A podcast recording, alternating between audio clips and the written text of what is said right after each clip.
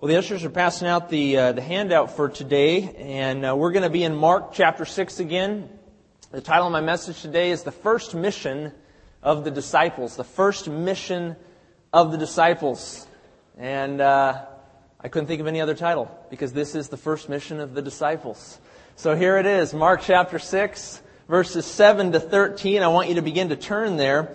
And we're going to go through this text as we've been going through the Gospel of Mark for the last number of months.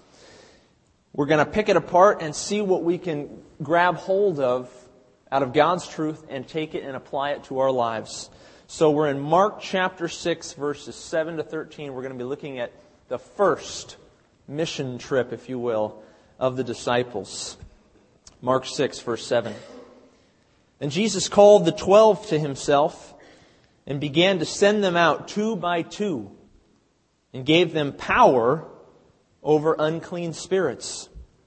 He commanded them to take nothing for the journey except a staff, no bag, no bread, no copper in their money belts, but to wear sandals and not to put on two tunics.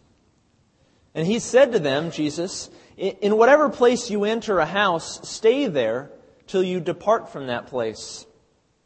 And whoever will not receive you nor hear you when you depart from there, shake off the dust under your feet as a testimony against them. Assuredly, I say to you, it will be more tolerable for Sodom and Gomorrah in the day of judgment than for that city. So they went out, the disciples did, and preached that people should repent. And they cast out many demons and anointed with oil many who were sick and healed them. Jump back again to verse 7. It says, And Jesus called the twelve to himself and began to send them out two by two, and he gave them power over unclean spirits.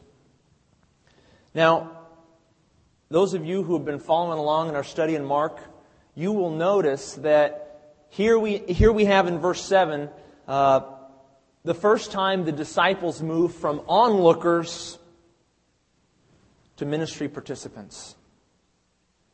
This is the first time in the Gospel of Mark that the disciples have moved from onlookers to ministry participants. Up until this point, they've been watching Jesus. They've been watching his ministry. They've been listening to his teaching. They've been looking at his miracles and witnessing his healings and the exorcising of demons. But now Jesus sends them out. I think it's important to note uh, the experience with which Jesus sent them out. What was the situation of the disciples at the point that they moved out throughout Galilee and into Israel to do their mission? What had they seen? Well, on the one hand, they had watched Jesus experience success, right? They had seen Jesus preach and teach and heal and exorcise demons, perform miracles. They had seen crowds respond with awe and with wonder. They had seen success in Jesus' ministry. They had seen people of all social backgrounds and statuses coming to him to be healed, expressing their faith in him. But on the other hand, they had seen hardships in Jesus' ministry. They had seen times of difficulty and great trial in Jesus' ministry. They watched as Jesus was challenged by the Herodians, the Pharisees, the scribes, and other religious leaders. They sat back and watched as Jesus' own family were embarrassed by him and fearful that his teaching and actions would alienate them from their community. The disciples had watched as Jesus' teaching was often rejected by some of the Jews. Most especially last week, it was rejected by those of his own ta- hometown of Nazareth, as we learned last week in Mark chapter 6, the early part. I bring all this up to, to show the success and to show the hardships And if you will, in a sense, the, the failures, the, the, the shortcomings of the ministry to demonstrate that when Jesus sent them out into Israel, he was not sending them out with a fairy tale perspective that gave them the impression that they would have unlimited success. He sent them out with a realistic perspective, one that understands that the kingdom power and message that they are bringing will be accepted by some and it will be rejected by others. Jesus let the disciples see weakness, suffering, and trial firsthand before he sent them out as his missionaries.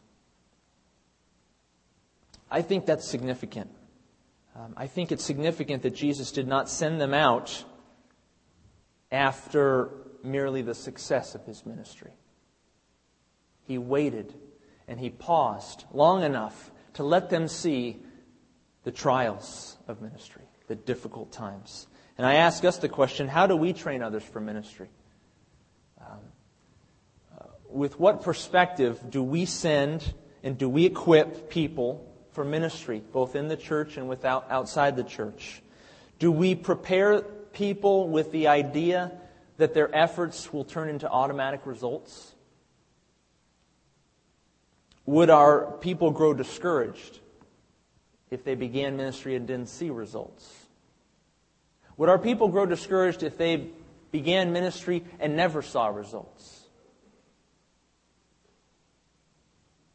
You see, results, friends, um, fruit, conversion, changed lives, um, these things are not contingent upon us. They're not contingent upon us.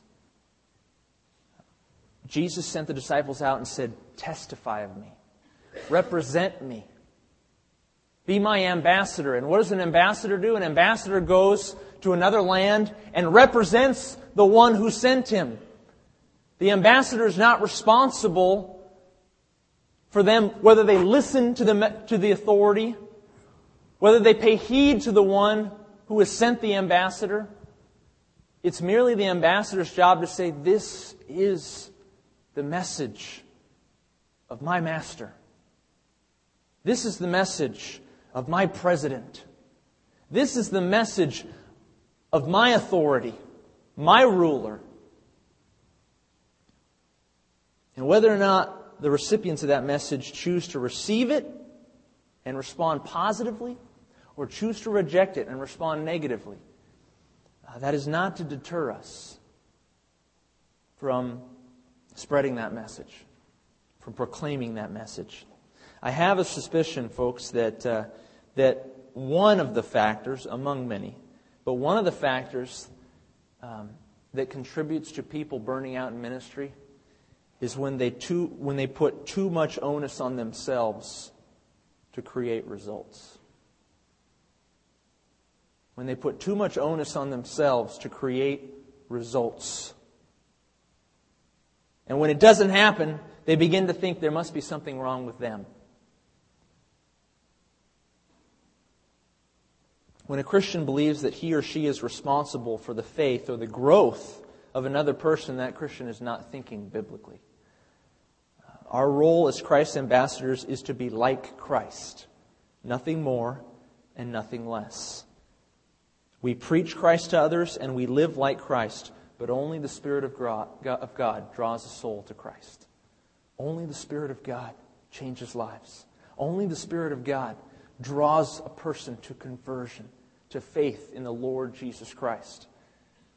And I want to encourage you, um, you in ministry, you who have been witnessing to a coworker or a friend, you parents who have children who are not yet saved or who are regressing in their faith. Guess what? Your job is to represent Jesus Christ. Period. If your child uh, fails to exhibit faith, or if your child fails to grow in their faith, um, the onus is not on you. Your job is to represent Christ, to show your child Jesus Christ every day, to say, This is the truth, this is the way, this is the life. But if your child chooses to reject that, or if your child strays away from that, I want to give you comfort in knowing that if you've done, if you've represented Christ, you've done your part.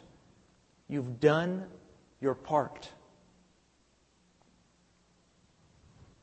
When, the, when the Lord uh, judges pastors or elders, when He judges teachers, He's not going to say, uh, Did you get results? He's going to say, Were you faithful to them? Did you faithfully represent me to the people so that they then could respond to the Spirit of God? Do your part. The onus of results is not on your shoulders. The disciples now are preparing for their journey. And Jesus gives them some simple instructions about what to bring. Uh, they're about to embark on a very significant journey, one that might last for many months even. And this is what they were to bring. Take a look at verse 8. It says, Jesus commanded them to take nothing for the journey except a staff, no bag, no bread, no copper in their money belts, but to wear sandals and not to put on two tunics. Now, uh, my wife and I recently bought a, a set of, of luggage. Uh, it's similar to the set you've got up here on the screen behind you in just a moment. Um, interestingly enough, uh, we, the, when we designated whose luggage was which, this is what we came up with. it's, it's kind of one of those things, you know. Guys, how many of you guys can relate to this? Ah, I see. I am not the only one. Yeah, and in fact, actually, I need to cut my suitcase into thirds because she gets a third of that as well. I can, I can rag on her a little bit now that she's at home, you know, with my sick child. What a nice husband, huh? You know, when we when we go on a vacation, I mean, it's just it's just chaos. You know, we could be going for a weekend, a weekend, and it will look like that when we get out of the car. I kid you not. Uh, we just we we just we overpack. We say we won't every time, but every time we get ready to go on a trip, whether it's a, weekend trip or a two week trip, it, it, you know, two weeks actually is going to be about double that. Anyhow, folks, that is not this packing list, is it? That is not this packing list. This packing list says that, uh, let's see, Jesus says basically, travel light, boys. He says, take nothing but a staff Let's go back to that text here on the, on the next slide. Take nothing but a staff, sandals, one tunic, no bag, no bread, no money. You're not going to need that. He says, trust me. Rely on me. I'm going to provide for you. Many are going to open their doors to you and feed you and provide you with a place to sleep. I think it's safe to say these instructions were, were meant to instill in the disciples a sense of dependence upon Jesus Christ. I think uh, and I think it's safe to say they probably had a little apprehension as they, as they waved goodbye and thought, wow, all I got is the staff and my clothes and my sandals. And that's, that would cause a little bit of apprehension in my mind. But take a look, uh, for just a moment, we've got to, uh, we've got to deal with a, a rabbit trail here. Every once in a while we come across some of these things. And I need to address briefly uh, some seeming or apparent discrepancies between what we see in Mark and what we see in Matthew and Luke's account of this text. Let me show you what I mean. Take a look at what Matthew says about this very same text. Matthew says, Provide neither gold nor silver nor copper in your money belts, no bag for your journey, nor two tunics, nor sandals, nor staffs, for a worker is worthy of his food. Um, Okay? On the surface, seems that we may have a discrepancy, but hold on. Let's make it even harder. Let's go to Luke chapter 9, verse 3. And he said to them, Take nothing for the journey, neither staffs, nor bag, nor bread, nor money, and do not have two tunics apiece. First glance, uh, this, this seems a little daunting, doesn't it? At first glance, this looks like, wow, how in the world do we possibly reconcile these differences? So this is the same story, told by Mark, Matthew, and Luke, all three of the synoptic gospel writers. And, uh, and they seem to be saying different things. The, the question becomes if, if we're attempting to do so, how do we harmonize this? How do we bring unity to these statements? How do we possibly find a way to demonstrate that, that the gospel writers are not offering conflicting accounts? Well, I want to bring up a chart here, and it's already up there. So take a look at this chart, and it's going to be color coded a little bit, and you can fill in if you want on your outline. But I want you to see how it is that we can harmonize this passage. First, the Mark 6, 8 to 9 passage. You'll notice uh, that there are basically two main verbs and two nouns that we're going to be dealing with. The first verb, Mark says take, okay, take nothing except a staff. So in other words, that's take a staff, right? Okay? So take one staff.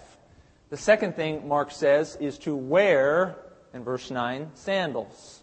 To wear sandals. Okay, so Mark's saying two positives here.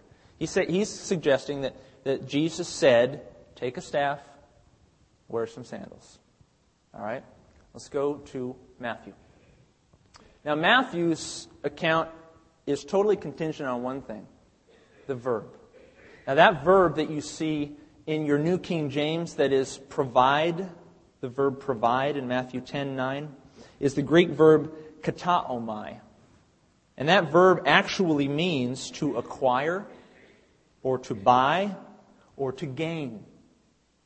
The word provide is not the most accurate translation. And in fact, it's probably true that other, others of you who don't have a New King James, maybe you've got an NIV or a New American Standard, you probably have the word acquire in your Bibles, or the word buy. Um, this has nothing to do with different manuscripts. It's actually all the same Greek word, but it was just translated provide in the Old King James and they kept it in the New. The actual word here is acquire. It's buy, purchase. So what Matthew is actually saying here is don't acquire or buy a staff. The verb is implied. Okay? And on the other side, he's saying don't acquire or buy Sandals. And again, the verb is implied. Both of those actually should be in parentheses. Because the verb begins at the beginning of verse 9. He's saying provide or, no, acquire or buy neither sandals nor staffs. Now, when you see the original meaning of this Greek verb, does the problem disappear? I think so. I think so. How?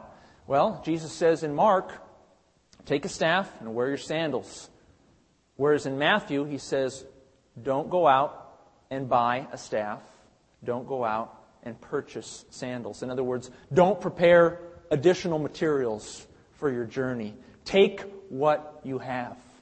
Take what you have. Clearly, there's a, a, a, vast difference between wearing sandals and buying sandals. Similarly, there's a difference between taking a staff and buying a staff. Now, Let's move on to Luke. Luke says this in verse 9, uh, chapter 9, verse 3. Luke says, Take nothing for the journey, neither staffs. He doesn't mention sandals, so that has an X through it. So Luke, in effect, says, Don't take a staff or staffs. Now, focus in on, uh, on the yellow part of staff there. Uh, next slide. This noun in Greek has uh, two different um, has two different uh, different manuscripts from ancient history have two different accounts of the uh, of the whether this noun is singular or whether this noun is plural.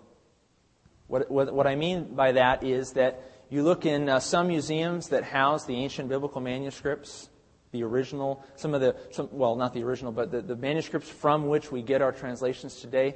And one museum will have a biblical manuscript that suggests that it's a staff. And another museum will have a biblical manuscript that suggests it is staffs, plural. Okay?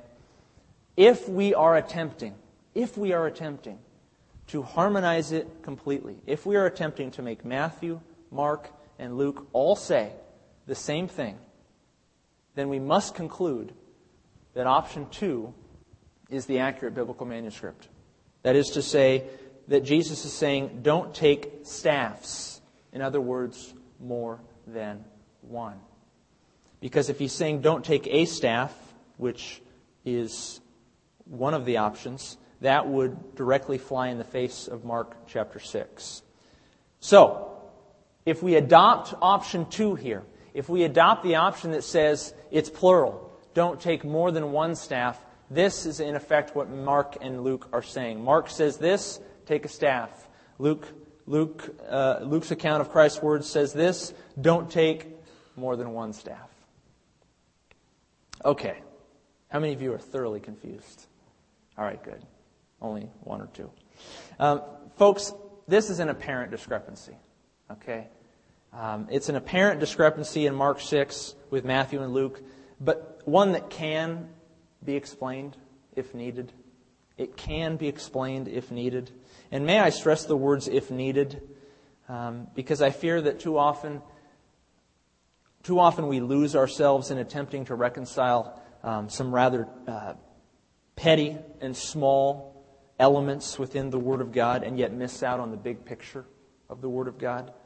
Um, if someone rejects the testimony of the Bible because of petty differences, such as whether there was one angel at the tomb or two angels at the tomb, or whether there, the disciples were to take a staff or not to take a staff, or to take two staffs or not to take two staffs, if a person is looking for those kinds of discrepancies in the Word of God, then may I suggest that that person is probably more interested in remaining a skeptic than they are at seriously looking at the life, teachings, death, and resurrection of Jesus Christ.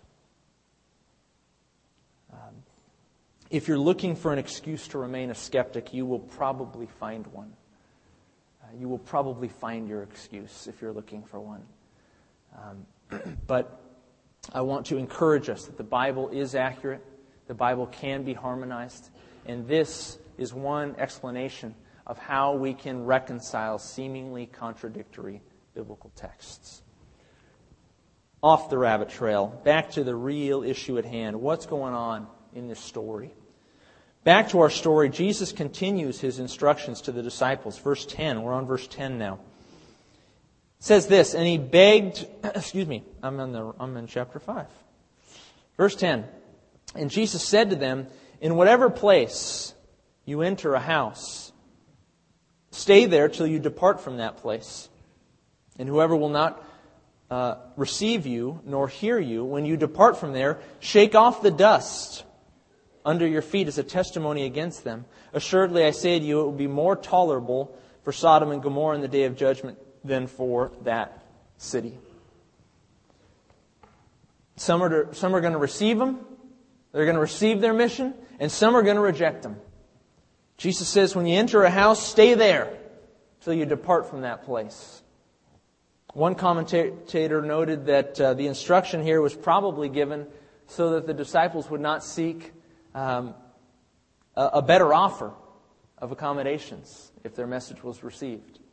See, if they went into a village in Israel and they, they were well received by the people, it would be quite likely that, uh, that the first home that they were in was probably a meager home and that they would get offers from others to come and stay at, uh, at a better home with nicer linen sheets.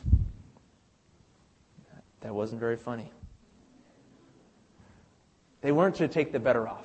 They were to, they were to accept the first offer they were given.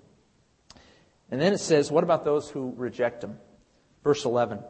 He says, And to those who do not receive them, when you depart from there, shake off the dust under your feet as a testimony against them.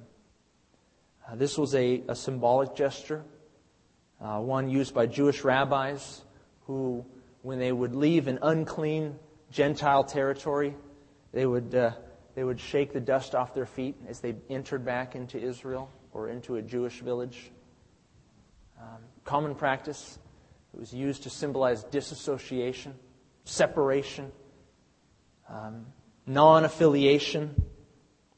They wanted to show symbolically that they were leaving their message where, they where, where, where it began, and the people would be responsible for rejecting it. Now we come to a very fascinating statement at the end of verse 11. Uh, take zero in on verse 11 here. It says, Assuredly I say to you, Jesus says, it will be more tolerable. More tolerable for Sodom and Gomorrah in the day of judgment than for that city, the city that, that rejects their message. Uh, this, friends, is, is a statement of serious significance here. Jesus here says that the cities and the peoples who reject the testimony of the disciples, the message of the kingdom of God, will experience greater judgment than that of the cities and the peoples of Sodom and Gomorrah. Now, what happened in Sodom and Gomorrah? Genesis 13. The people of Sodom and Gomorrah were exceedingly wicked and sinful. Um, it, was, it, it, it, was a grotesque city. In Genesis 18, uh, there is asked the question what if there are ten men found? Would you spare the city, Lord, if ten righteous men were found in Sodom and Gomorrah? And the Lord says, Sure, I'll spare it, knowing full well that there aren't ten righteous men in Sodom and Gomorrah. So Genesis 19 comes around, and we see the, the city is judged. And they're judged because uh, the men in that city wanted to uh, engage in sexually perverse actions with the messengers of God who had come to Lot and to his family.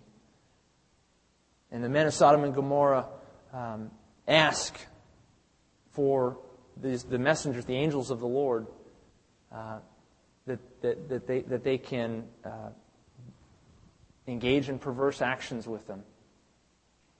Uh, just a terribly, terribly wicked city. Unbelievably sinful city. And the Lord, what does He do in Genesis 19:24? He rains down fire and brimstone on Sodom and Gomorrah from out of the heavens. You, know, you, you guys know the story. I don't need to remind you really how exceedingly wicked and sinful these cities were. Some of the most grotesque practices and sinners of all were found in these cities, and their judgment was severe fire and brimstone. They were consumed in an instant. And Jesus says in Mark 6:11, note carefully, he says very plainly, it will be more tolerable more tolerable for Sodom and Gomorrah in the day of judgment than for the city and the people who reject your message, the message of the kingdom of God. Now, some of you uh, and some scholars might just chalk that statement up to hyperbole. Well, Jesus is using exaggeration here. Uh, he's just speaking uh, with, uh, with an exaggerative tone. It's not to be taken too seriously. After all, God's judgment is all the same, isn't it? Isn't it? Well, we certainly see God's judgment is not always the same between uh, Christians. We certainly see in the Bible that there is a significant difference between Christians when it comes to the judgment seat of Christ. Um, let me just name off a few biblical passages which attest to this. Matthew 16, 27. Might want to jot that one down. It says, For the Son of Man will come in the glory of his Father with his angels, and then he will reward, reward each one according to his works.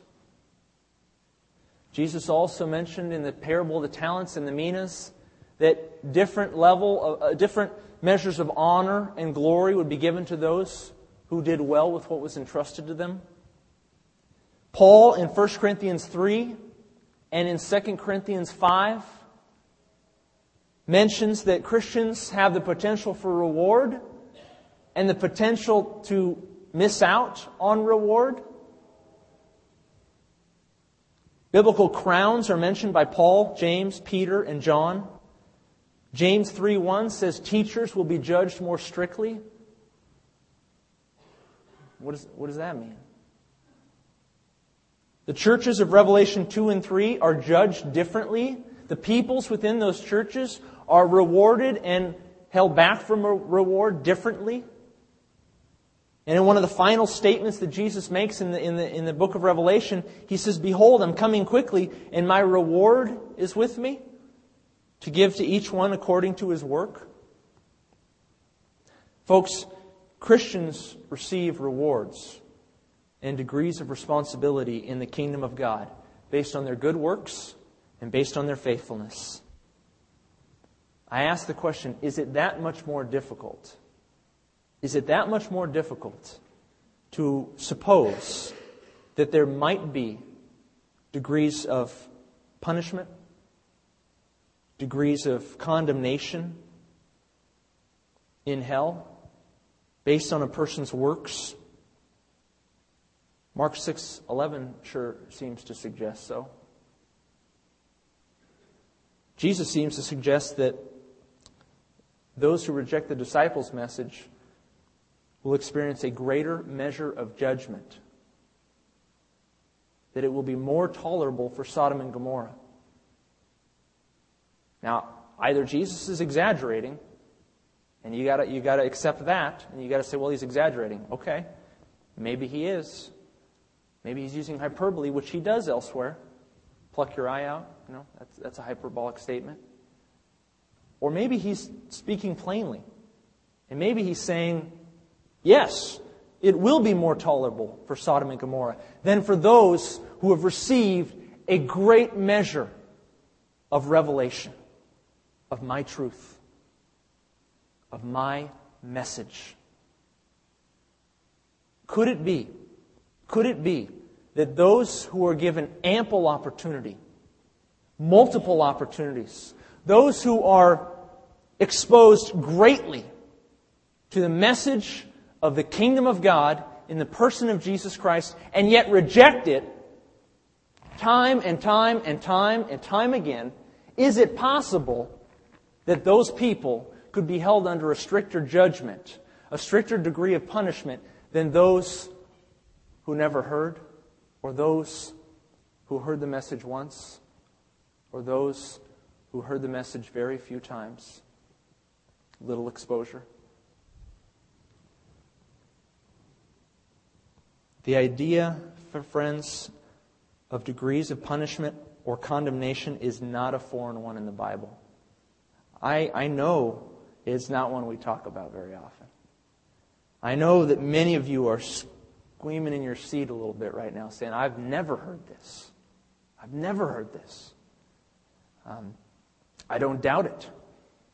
It's not talked about a lot, but I've, I want to provide you with some scriptures that I want you to go home and you to study on your own. Among them are, uh, let's pull this next, there, there we go, scriptures attesting to degrees of punishment or condemnation.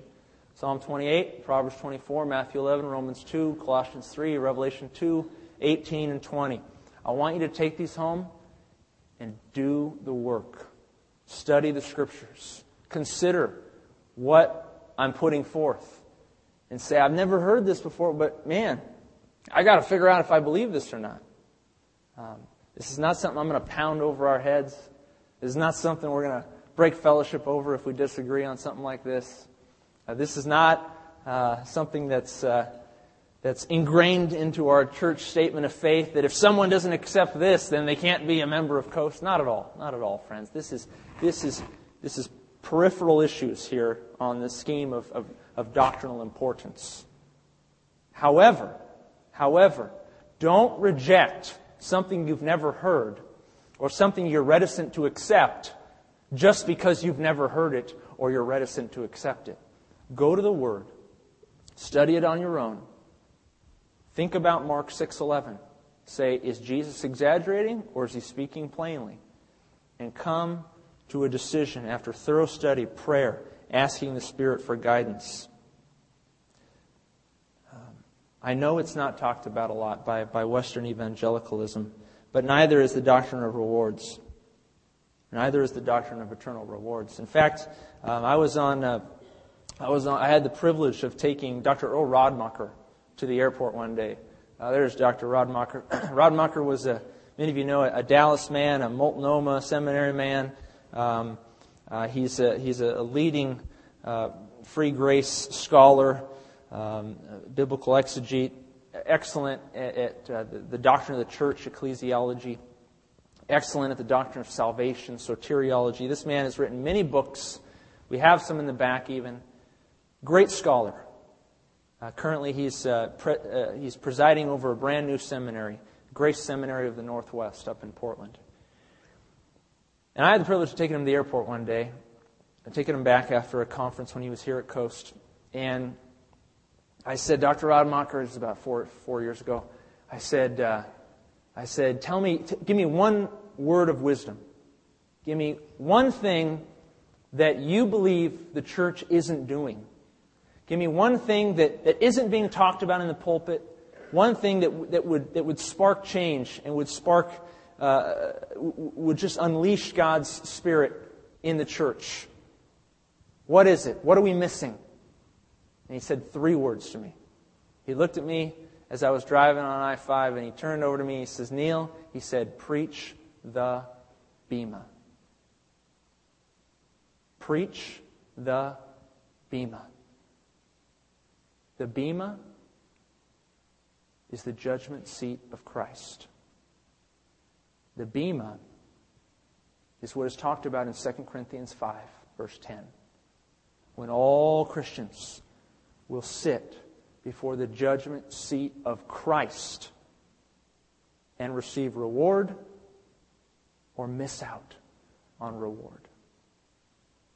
They receive honor and responsibility and rulership or miss out on those things. That's the one thing he told me to do. Um, I think that's significant coming from a man who's lived that long, who's seen so many churches and, and studied the scriptures so thoroughly. He says, This is what's missing in churches today. Christians are not aware of the doctrine of eternal rewards. They think that they're all the same. How many times have you heard it said, Well, well aren't we going to cast all our crowns before Jesus' feet? I'm sure you've heard that before. It's a, it's a, it's a nice little uh, evangelical slogan that people say when they want to make everybody the same. Aren't we all going to just take our crowns and cast them at the feet of Jesus? No. Revelation 4:10 is the only text that speaks of that. And it's not referring to you and me. It's referring to the 24 elders who sit around the throne of God, who worship him day and night. They are the ones who take their crowns of gold and lay them before the throne. Never once is it mentioned that you and I do that. Never once is it mentioned that you and I give up our reward or our authority or our rulership with Christ. In fact, just the opposite. Seems to suggest that, that there will be um, an eternal system of rewards in the kingdom of God.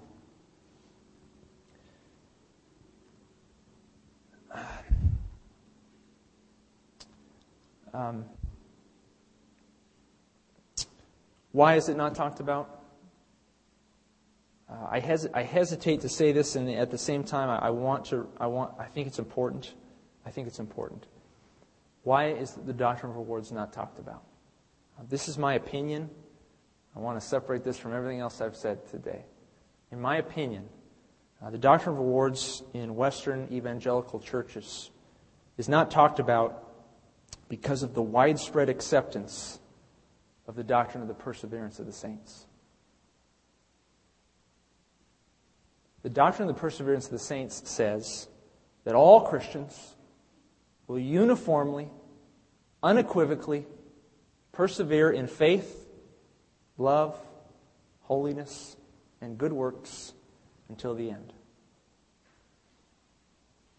Doctrine of perseverance states that all Christians will uniformly and unequivocally persevere, remain steadfast in love, faith, holiness, and good works. And when Christians accept that doctrine, which I don't believe is true, when Christians accept that doctrine, that everyone's level of faithfulness and everyone's good works and everyone's holiness will all remain the same, will all meet a certain standard, will all a- approach a certain level before they can be declared a true Christian, then you've given yourself no reason for Christ to identify which Christians are worthy of special honor in the kingdom to come. When you make the conduct of Christians all the same, When you set the bar so high that those Christians who fail to persevere, who fail to remain holy, who fail occasionally in their faith, who fail in good works, aren't considered Christians anymore, and you raise that bar so high and say you're only a Christian if you're up here, then how in the world do you distinguish between who is one worthy of reward and who isn't? After all, isn't the bar already too high? Oddly enough, the Bible says just the opposite. It says just the opposite. The Bible seems to suggest time and time again, most notably Paul, 1 Corinthians 3, 2 Corinthians 5, that not all Christians will persevere in faithfulness.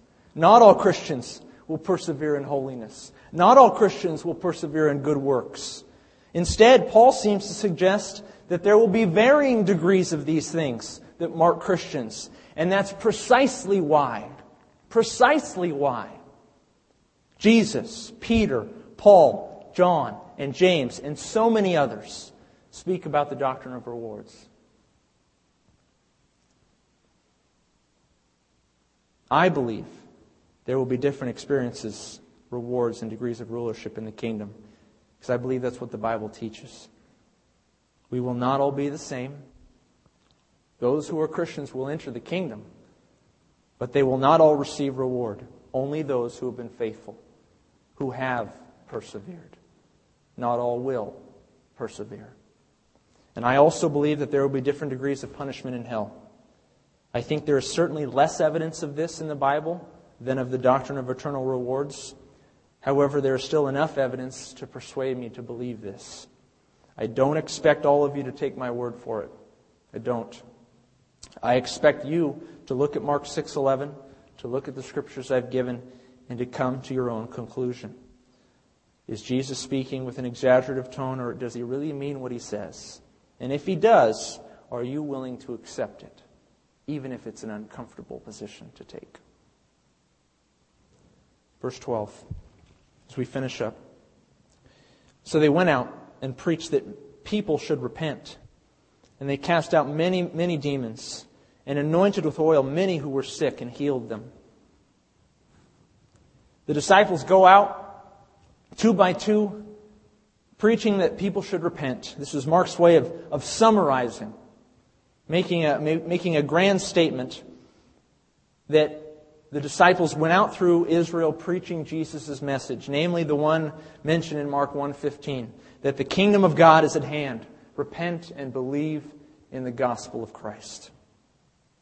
And on their journey, they cast out many demons and anointed many with oil, uh, those who were sick, and, he, and they healed them. The disciples did precisely what Jesus had been doing. They were emulating him. They were doing so with the power that God had bestowed upon them. They had become Jesus' apostles, messengers of the Messiah, and they were acting on his behalf. The mention of oil there in, in verse uh, 13 is only one of two mentions of, of, being anointed with oil in the New Testament. It seems that uh, here the disciples anoint with oil for healing, and of course the famous passage in James 5 where the anointing of oil is used in healing. Jesus never uses oil for healing. The significance is that in Jesus' case, um, there was not to be a separation between the one performing the healing and the one healed. Jesus was healing them. Whereas in the case of the disciples in Mark 6, or in the case of elders in James 5, they are to use a, a, a measure of oil and lay it upon the person's head.